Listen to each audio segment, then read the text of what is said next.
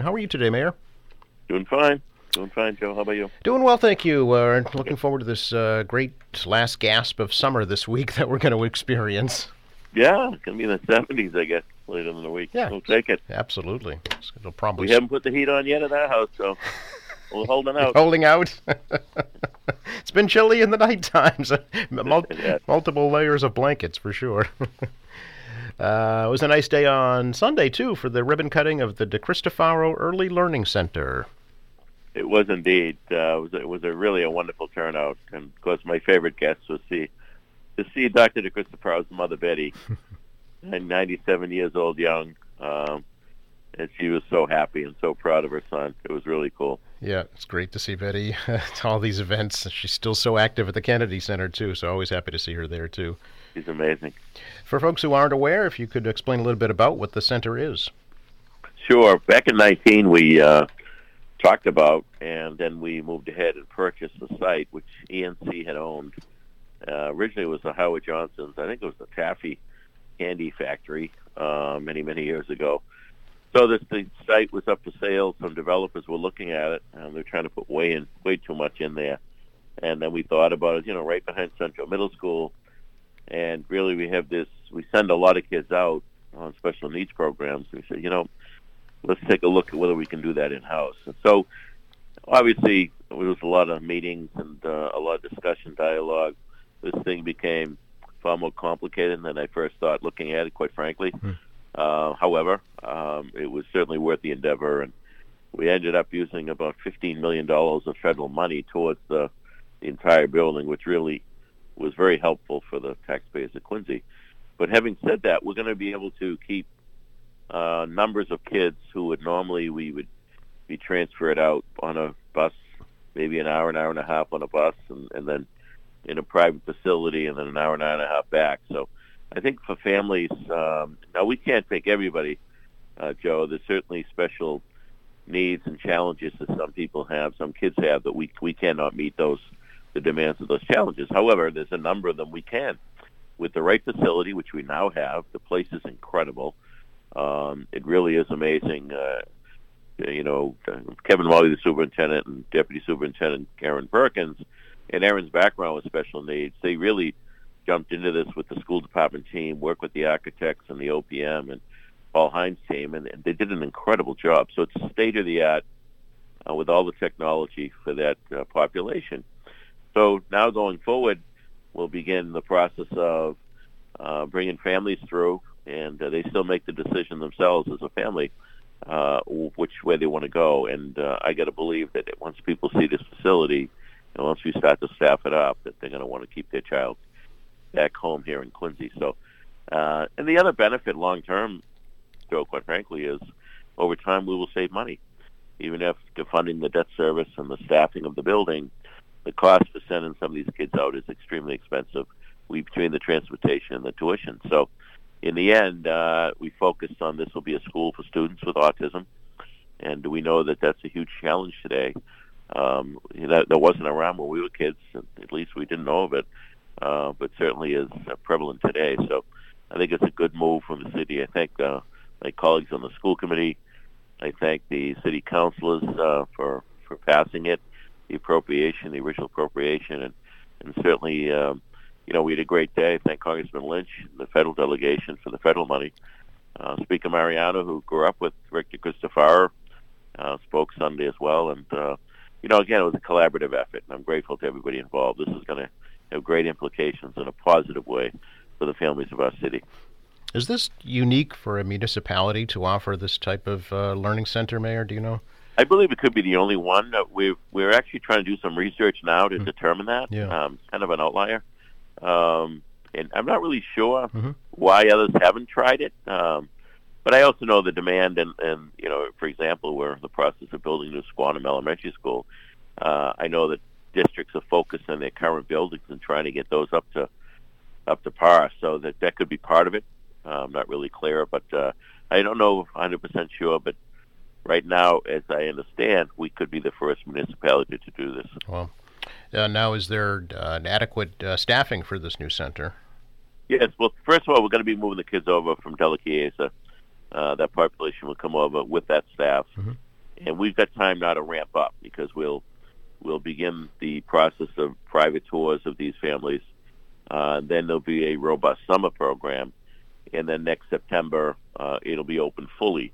So it's not like they you know flip a switch and mm-hmm. it happens overnight. But um, so we're going to have time to staff this building up, and we've actually got a lot of calls, Joe, uh, from from people in, with this background because of the it's Quincy. They know the commitment we have to our school budget, and uh, they know of the building that we built that is state of the art. So they want to be part of this. So I don't think we're going to have trouble staffing it. Yeah, just was there. Uh, I know there was a, a, virtual meeting last night for some of the families. How did that go? I wasn't on that. Okay. Um, I'm sure it went well. I know that uh, there's been a lot of excitement with the, you know, the QPAC people, the um, the folks that serve on that subcommittee, and uh, there's a lot of interest and excitement about it.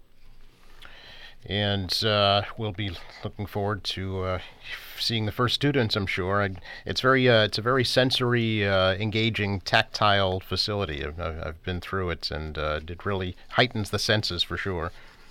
Absolutely, and it, it's really geared for that population. You know, the the layouts, the colors, the the graphics, uh, all of it, mm-hmm. uh, which uh, makes perfect sense. Um, and it really, it really is. A, it has a warm feeling to it, and that's even before you put the staff in there. So, I think it's going to uh, provide great service to families for generations to come. Yeah. Can we talk a little bit, Mayor, about the future of the Quincy Center MBTA station and uh, maybe uh, an announcement coming soon about that? Yes, well, it's, I know we've talked about it before, Joe, yep. but um, you know the legislature, through the leadership of our Speaker Ron Mariano, had put in 50 million two consecutive years toward the reconstruction of the Quincy Center Station. As we looked at the station with the T and with the developer that was designated a couple of years ago, uh, we quickly learned, particularly the T learned, that uh, there was too much uh, too much work needed to be done on the station to put on the developer. I mean, you, you know, it's one thing if there was $10 million of improvements and the developer absorbed that as part of the project, but when you're looking at a $100 million, uh, that's, that's uh, way out of what the norm would be. So the T recognized that, they, but they said they didn't have the money. We then lobbied and, and got the money in there, so now it's under design.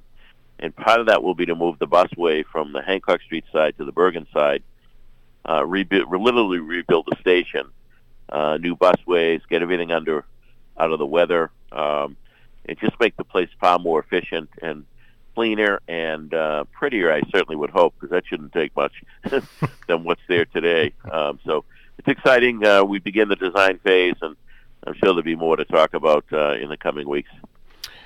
Big question is, will the station have to be shut down like the Wollaston one was to rebuild it? That is a good question, and um, you know the one of the beauties is you got a commuter rail station there as well. Mm-hmm.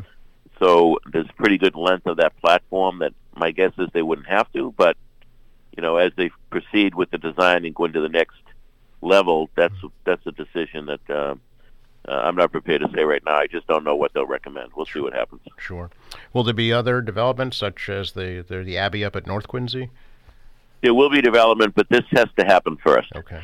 It, it um, you know, it's tricky working over the tracks and um, you know this this part of it has got to be done before anything else can be done. Yeah. And by the way, by moving the busway on the other side, that then frees up space on the Hancock Street side, which is where you want it uh, for the development going forward. So that has to happen first. Yeah.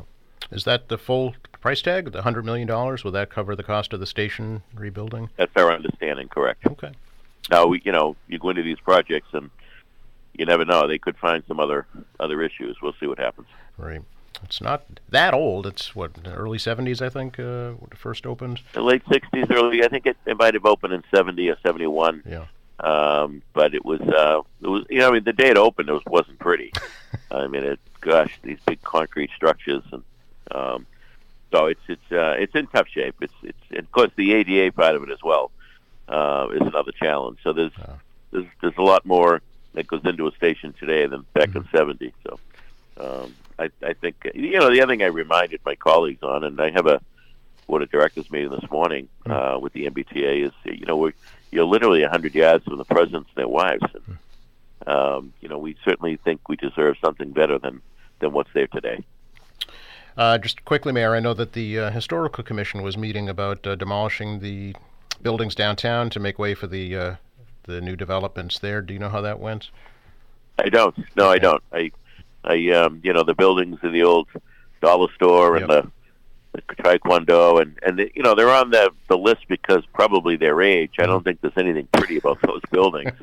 um, so it is just because they fall into the district. You I have see. to go through the motions.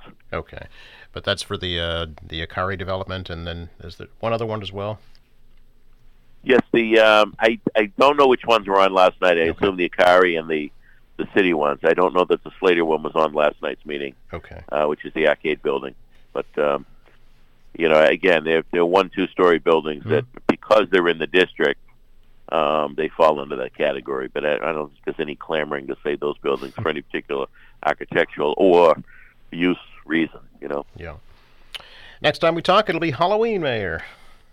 that's scary. yes, it is. the, the older I get, the scarier it gets, too. well, let's hope it's good weather for the kids. Absolutely. I want to remind folks that the Quincy High School Drama Club is hosting their Haunted Hallways uh, trick or treating for the youngsters tomorrow, actually. So that's always a lot of fun. Very good. Good to talk to you, Mayor. Appreciate your time. Thanks, Joe. Take care.